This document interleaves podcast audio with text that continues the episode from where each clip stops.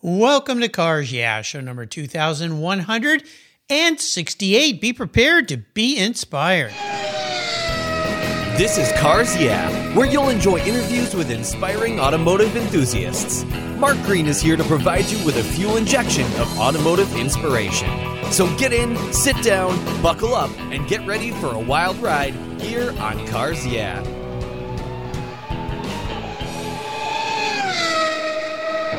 Hello, inspiring automotive enthusiasts, and welcome to Cars Yeah. Today I'm in beautiful Napa, California, with a nice cab in my hand, with a very special guest who makes this cab by the name of Steve Natali. Steve, welcome back to Cars Yeah. Do you have any gear, and are you ready to release the clutch?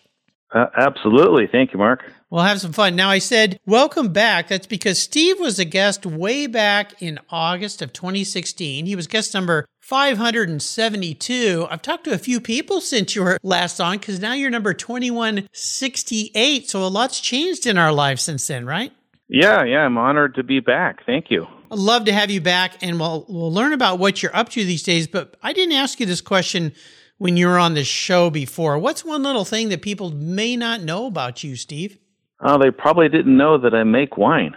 Well, and that's kind of I alluded to that when we started, and I was kind of hoping you would say that. Since you were last on the show, you moved to Napa, and you're making wine, among other car things or car-related things. What's with that?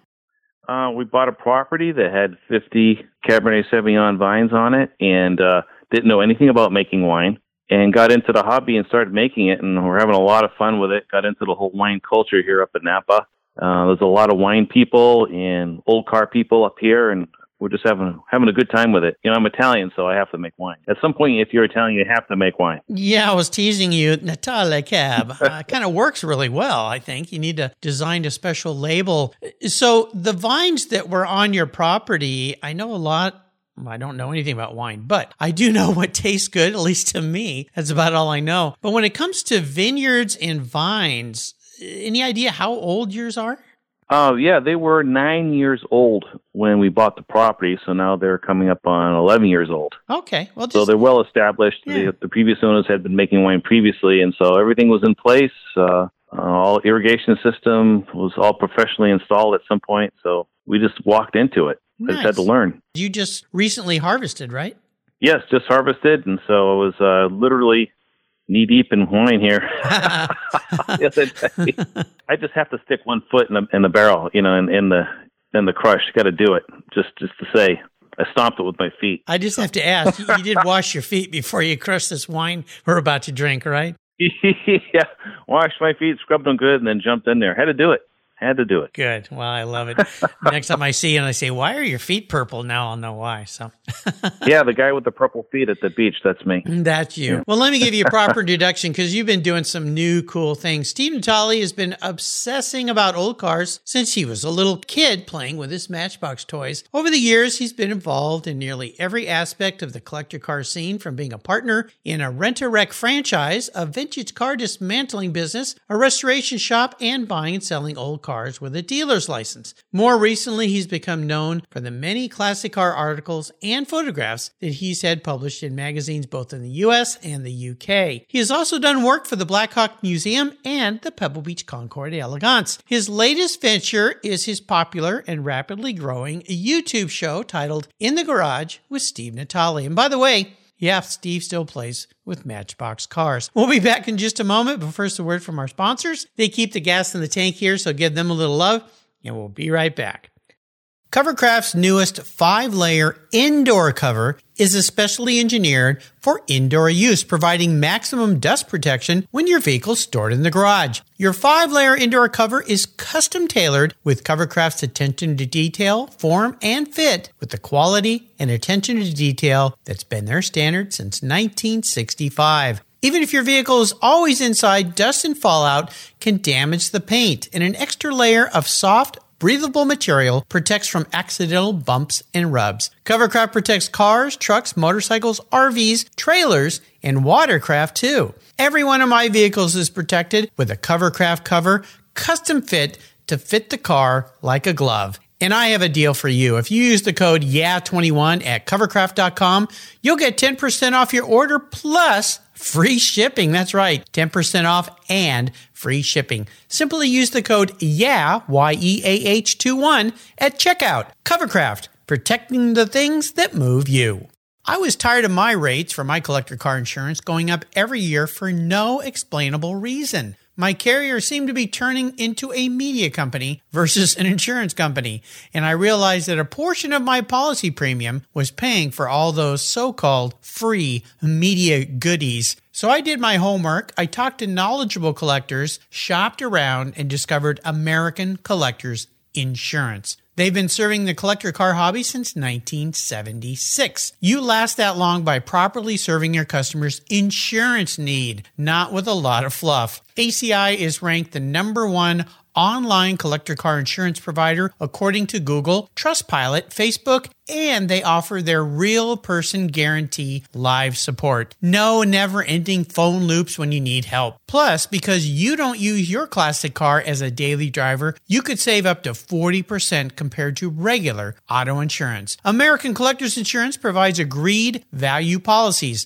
So if you experience a total loss to your collector vehicle or it's stolen, you'll be paid the amount listed on your declaration page, less any deductibles, of course. No ifs, ands, or buts. Give them a call today and ask for your free quote at 866-ACI-YEAH. That's 866-224-9324. Tell them you're a friend of mine, Mark Greens at Cars Yeah. American Collectors Insurance. Classic car insurance designed by collectors for collectors. Auto Geek's Blackfire SiO2 Spray Sealant. It's a spray-on, wipe-off sealant that's quick, safe, and easy to clean and protect your vehicles. I love using it on all my cars. Auto Geek's Blackfire SiO2 Spray Sealant is a spray-on, wipe-away sealant that uses SiO2 ingredients to provide a slick, brilliant, and long-lasting shine. Silicon dioxide is known to be one of the most effective ingredients in car care products, and Blackfire Spray Sealant takes advantage of every stunning feature it has to offer. This sealant will protect your paint from road film, dirt, and other common contaminants while providing an impeccable, long-lasting, hydrophobic surface that forces water to sheet and bead on your paint for months. Go to autogeek.net to get yours and for the best product selections on the internet today, along with their skilled technical support. Autogeek.net is where I go for all my detailing needs. That's autogeek.net. Check them out today.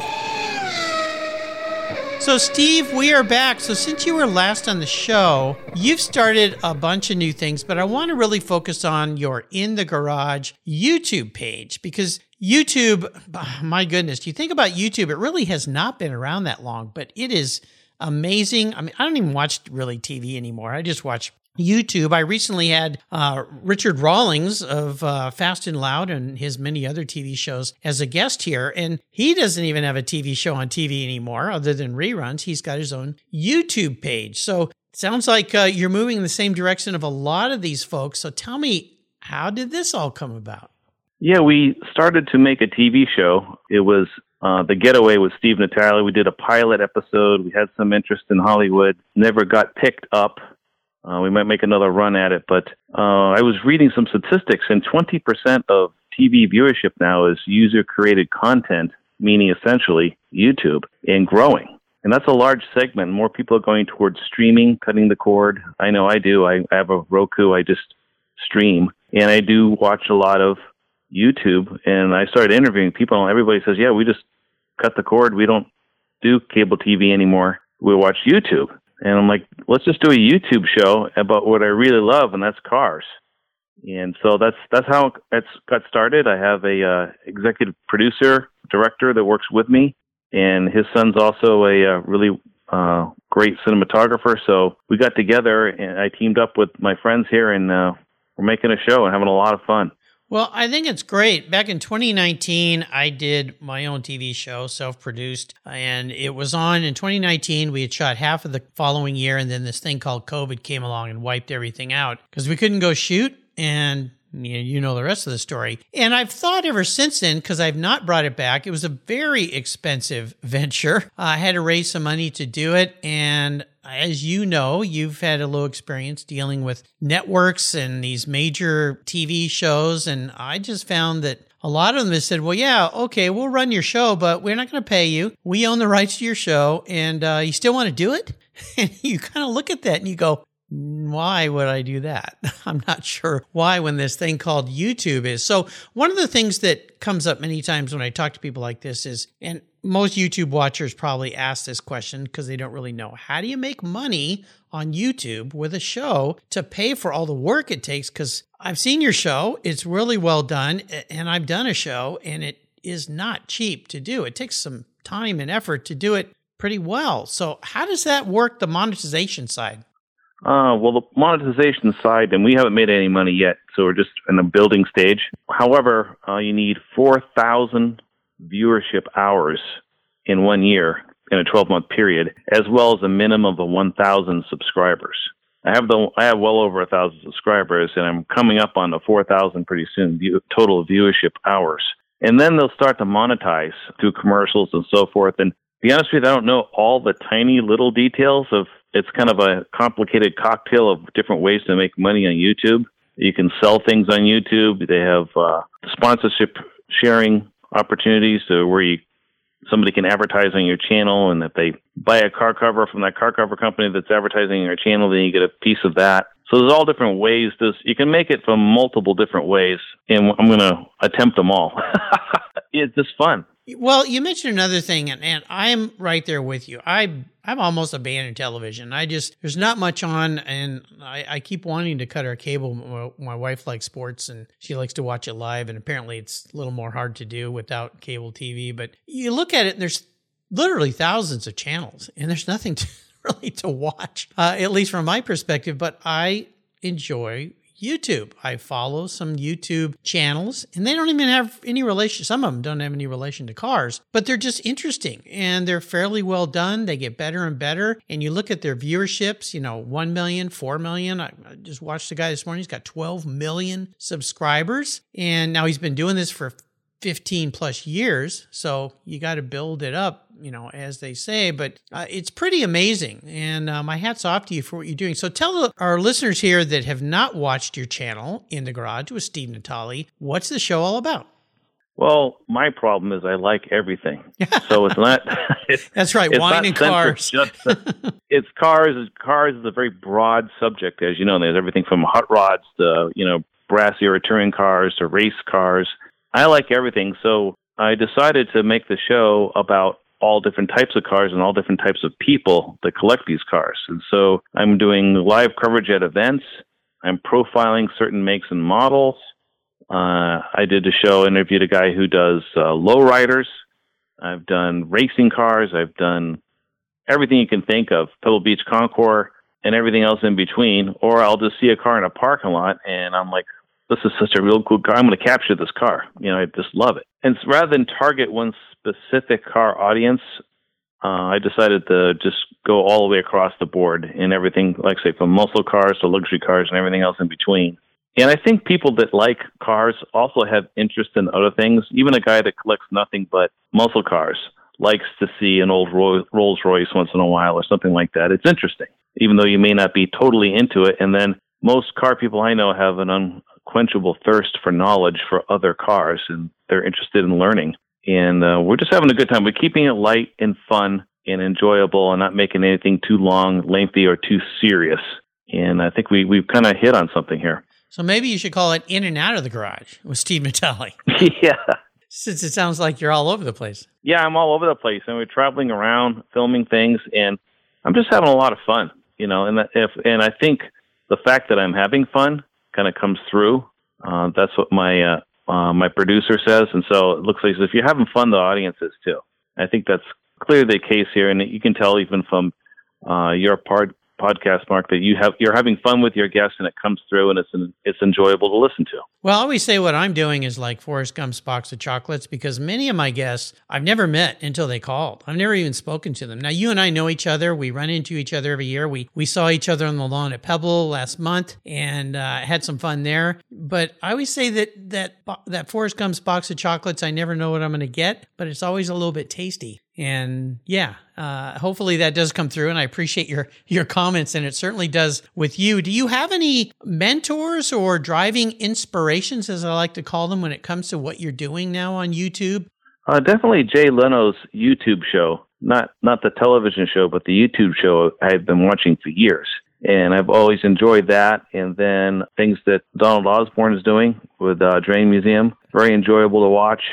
And both those gentlemen are very well versed in cars and very knowledgeable. And I learned something. You can never stop learning. Never. I don't like to call myself an expert at anything.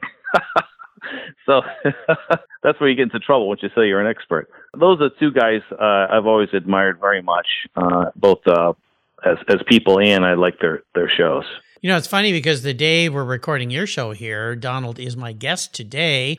So you listeners, if you missed my talk with Donald, he's been on the show a bunch of times. I ran into him at the Gooding auction during Car Week, and he said, hey, I'd like to come back on and talk about our come up Audrain's Motorworks Week. They're having a wonderful week of all sorts of events. In fact, I really wish I could get back there and go see this. I'm going to make a definite plans to go see it next year because it sounds fantastic. But Donald's expertise and, of course, Jay Leno's, I mean, geez, you put those two guys together and it'd be hard to beat the knowledge those two guys have, right?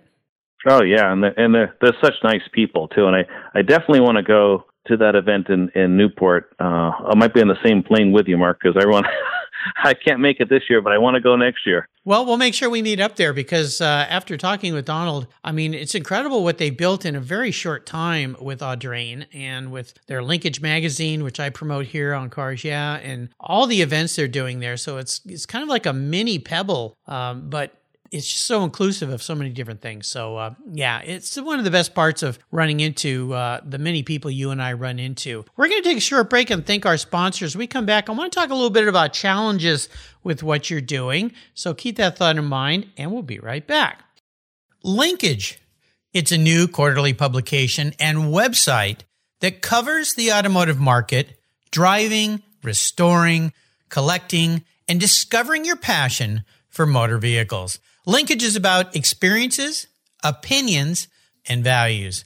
Linkage is an actual informed, reasoned opinion based on first-hand experiences. A talented Linkage team covers the automotive world, the people who share your passion and mine, smart, considered, rational, and experienced opinions, ones you can learn from and grow. That includes our passion that drives auctions and the collector car market. So come with me and join us on this journey. And be sure to use the code Cars Yeah when you subscribe, and they'll give you $10 off. Boom! Linkage, geared for the automotive life. Subscribe today at linkagemag.com. TechForce is a charity of choice here at Cars Yeah. Auto techs are in high demand, but the supply, it's critically short. For every one tech who graduates school, there's 5 jobs waiting for them. Said another way, 4 technician jobs go unfilled for every technician graduate. Lots of young people love cars, but don't know how to turn that passion into their careers. TechForce Foundation shows them through career exploration, technical education, and the workforce development solutions. Join Cars Yeah in supporting TechForce Foundation and its mission to solve the technician shortage by donating at techforce.org today. So let's talk about this challenge question. I asked all my guests this question, and many people, when they hear you're a YouTuber, kind of like when I started podcasting, I can't tell you how many eyes rolled and looked at me. They either said, what's a podcast? Now, this was 9 years ago. Or they said, oh, you're going to try to be one of those guys. And I would assume it's kind of still the same with YouTube, although that is growing. It's becoming a lot more credible. But when it comes to putting the show of yours together, what are some of the many challenges that you run up against? Well, one of the challenges is sound. It'll be I'm trying to record something and there'll be copyrighted music in the background that's playing and I can't use it, or some other noise will come in. So noise canceling is always probably one of the larger challenges, really. And then just getting out there and you just have to get out there and do it. People love talking about their cars. So that's been really, really fun. Fortunately, I have an associate of my producer who is a musician and a composer, and he's composed thousands of songs and TV jingles and everything over many years. And he's allowed us to use all his music for free. So I have original music on all the shows, which is really, really nice. So we don't have to worry about any copyright infringements. And sometimes the music can sound kind of canned on some of these other lesser quality shows that I've seen. You can hear the same jingle over and over again because it's non-copyrighted music that there's a library that you can go online and acquire. But it all kind of sounds the same. So I was very, very fortunate to have this guy, Pat Rickey, brilliant composer, help us. And he loves the show and he's happy to help. So we're thrilled to have that. But that was the biggest, one of the biggest challenges is sound, really, because it has to sound good. Do you have a sound guy that you work with? Yeah, my producer does all the sound engineering. Oh, okay. And cleans up everything. So everything runs through him. He cleans up everything. I do some voiceover. Sometimes we'll film things and it's just too noisy, and I'll have to voice over the video later so that people can hear me what I'm talking about, so I can explain the car we're looking at. And I built a little studio in my house. That means in the corner of my room, I put a bunch of pillows and blankets, and I sit in there and record my voiceover just because of sound deadening. And I know some people have done that with podcasting, and they record shows in their closet because there's clothes hanging everywhere. And, yeah, these are some of the things when you start producing content, whether it's a podcast or a YouTube thing, that if you don't cover those types of things, especially sound quality, people just bail because they're like, I can't hear you. What's all that sound? Noise is terrible. And the other thing is there's all these misnomers about music rights. And, if you only use less than 10 seconds of somebody's song, it's okay. No, it's not. YouTube is prolific about coming after you for protecting all that copywritten music, even voices. Yeah, you got to be really careful, right? Yeah. When we were learning, I was doing some interviews and there'd be music playing in the background. My producer would lay over other music to try to block out other music. I mean, there'd be Beach Boys playing in the background of a Good Guys event. We're trying to talk over that.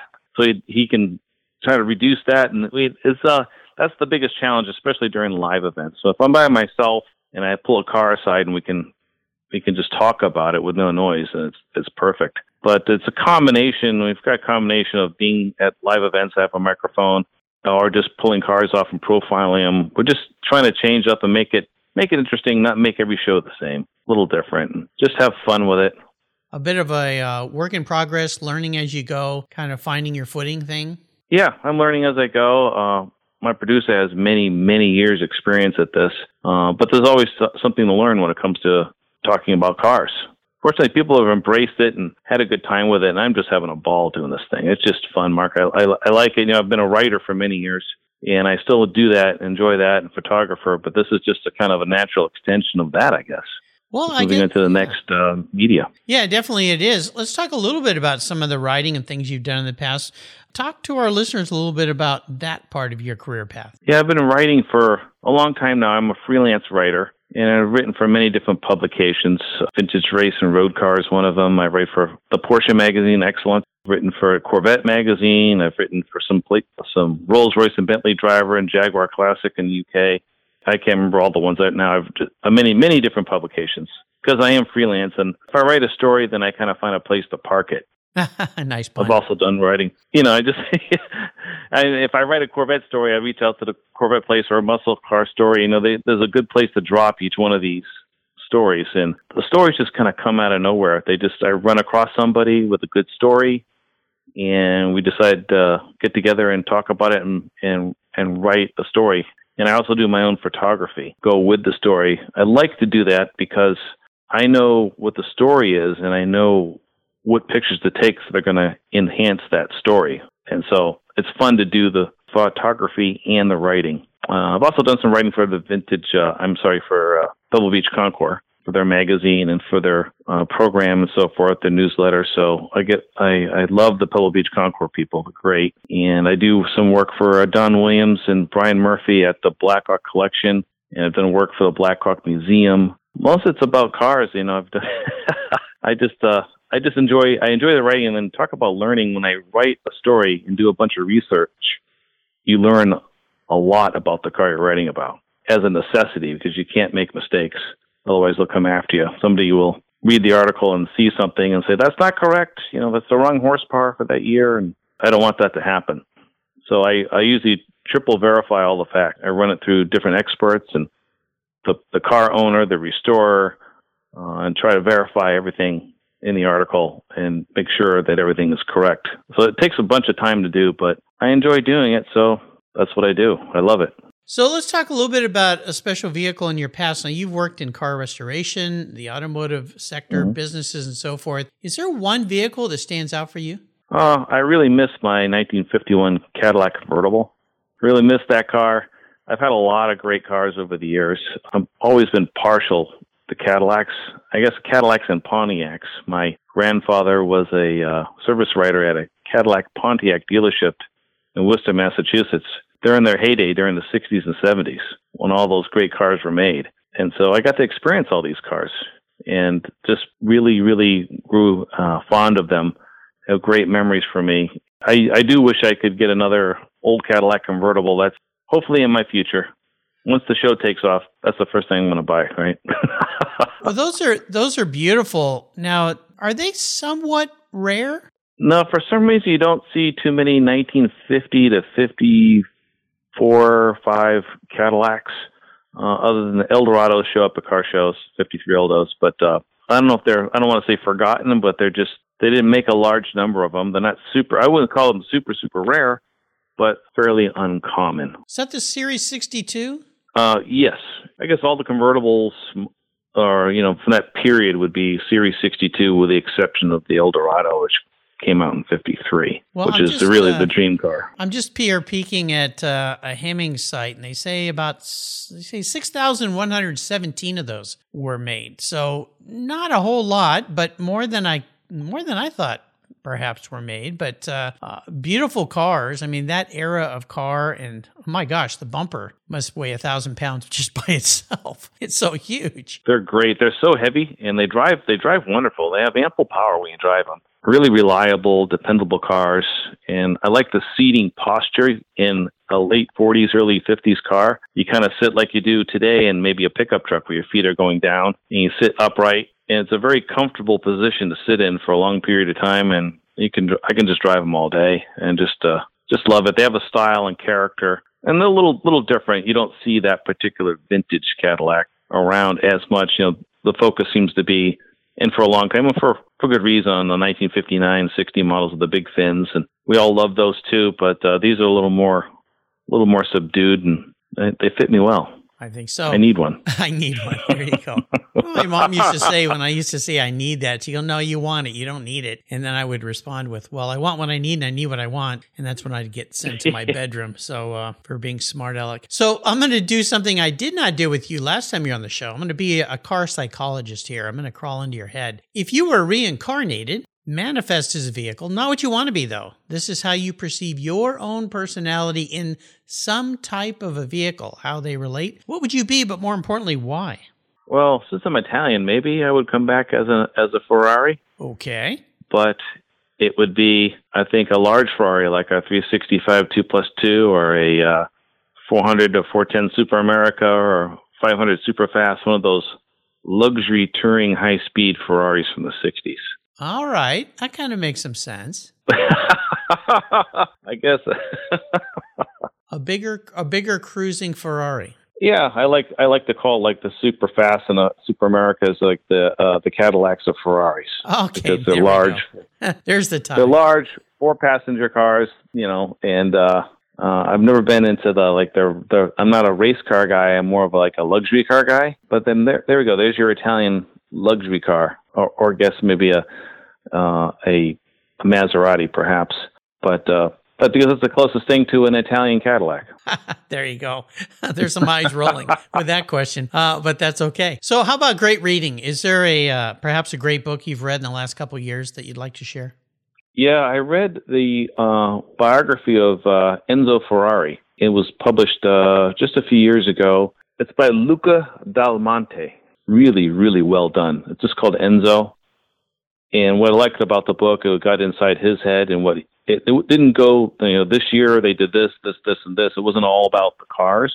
It was more about the person and his philosophy and how he handled things. And I thought it was very, very interesting. He's a very interesting man on a lot of different levels. That's a great, great book on cars that I can highly recommend.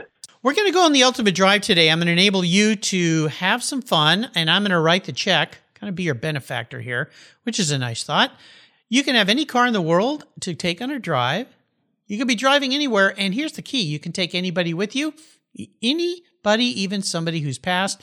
If you want to take old Mr. Enzo Ferrari, you can take him too. So what does the ultimate drive look like for you? I wouldn't mind going for a ride in a 1953 Eldorado with Harley Earl. Okay. That would be a ride to remember, or perhaps in his LeSabre prototype show car. Oh, yeah. We take that for a nice drive. That's the car I want to drive. I want to drive that car with Harley Earl. Harley Earl and Bill Mitchell are my, car idols as far as what they did with cars. I love it. Yeah. So what's the first question you'd ask Mr. Earl? I guess I would ask him what inspired him to come up with these designs. What does he look for? What is he looking for that sparks it? All his cars, his designs all had a very distinct look in my mind. Especially in the 40s and early part of the 50s. That was the quintessential General Motors Harley Earl look that I love. Then later with Bill Mitchell, he kind of took it from there and had the clean, crisp look and the brilliant designs of the 60s that came out. So I just love General Motors styling from that era. All the General Motors cars from the mid-70s on back are just, a lot of them were very well executed. I would imagine that the rules of engagement when it came to car design back then, very, very different than what they are today. And if you look at cars during certain periods, let's pick the malaise period, the 70s, where not everything but many cars were just malaise, blah. Bean counter design cars, K cars, and things like that. But when you go back to Harley Earl's time, whole different deal. It seemed like they just had so much more freedom to do what they wanted to do. And I'm sure there were rules. They had to make money. The company had to be able to sell cars, but they sure came up with some beautiful things. I think the design of the car, the aesthetics, was one of the most important elements in the design thought. So they thought, let's make this car look good, and then figure out how we can put an engine and people in it. Some of these designs are just fantastic. The Italians do that the most. They make these gorgeous, incredibly beautiful, over-the-top, delicate, design cars in the coach builders built in the 60s and 70s in the 50s. And then they said, okay, let's see if we can cram some people in it now. Yeah. We don't want to raise the roof line. We're not going to change this. Here's the design. And they give it to Ferrari or to Alfa Romeo, whoever, and say, okay, now you guys can figure out how to put the engine in it and make it run and see if you can fit people in it. Yeah, that's why a lot of those are hard to drive. Yeah, a lot of them you can barely fit in, but they're beautiful. They're like little jewelry pieces of art, whereas the American cars had to be more practical. However, design was very, very important, and they analyzed and scrutinized these designs to try to get the best design. Some of the stuff that came out of, Virgil Exner and all these from Chrysler, a lot of these designs are just stunning. They're beautiful, beautiful designs. But you can still put six people of them go down the road and go grocery shopping, and they're reliable and fun cars to drive. So it was a delicate balance, and they had to sell, too. They had to sell them. Exactly. So many cars that I've looked at over the years that I have had a chance to drive, once you get to drive them, it's almost like meeting your heroes. It's a little disappointing, and you go, this wasn't much fun. And now I think we've become so spoiled by how really great almost every vehicle is. Even if it looks ugly, it just operates so well. And perhaps that's why there's this resurgence of classic cars being reimagined, i.e. Singer. Scion's done it now with the P1800. We saw that at the Quail. And so many others, Broncos, and pick a car, for FJs, that are being redone in a way that makes them drivable and enjoyable so that guys like you and I can get in these cars and enjoy them and drive them and not treat them like little pieces of jewels. Or as I say, you get in and go, this isn't much fun to drive. Yeah, I have a 2011 Camaro convertible I bought new, SS, and it has a lot of hallmarks of the 1969 design. in its design. And, you know, I've owned a lot of 69 Camaros, the original cars, and this thing just drives so much nicer. it's faster, stops better. It does everything better, you know, and it still looks cool. I don't know if it's debatable whether it looks as cool as a 69 Camaro, but it just shows the American ingenuity. It can be done. They can make really great looking cars if they want to. Yep. If they want to. There you go. If they want to. And then what's really cool to you and me, Mark, may not sell 100,000 units like they want it to, or whatever their sales goals are. So I get that. Maybe that's, you know, they have to sell them. But I love it when they do it. They make some, and every once in a while they come up with some great stuff. The new Broncos are really neat design. You know, and Singer reimagining these old Porsches. Those things just drive incredible. I mean, they're fantastic. So it's fun to see this stuff happen. And then they come up with a Pontiac Aztec, and you just go, how did that happen? Yeah. How did that happen? You know, the Cadillac Cimarron is another one.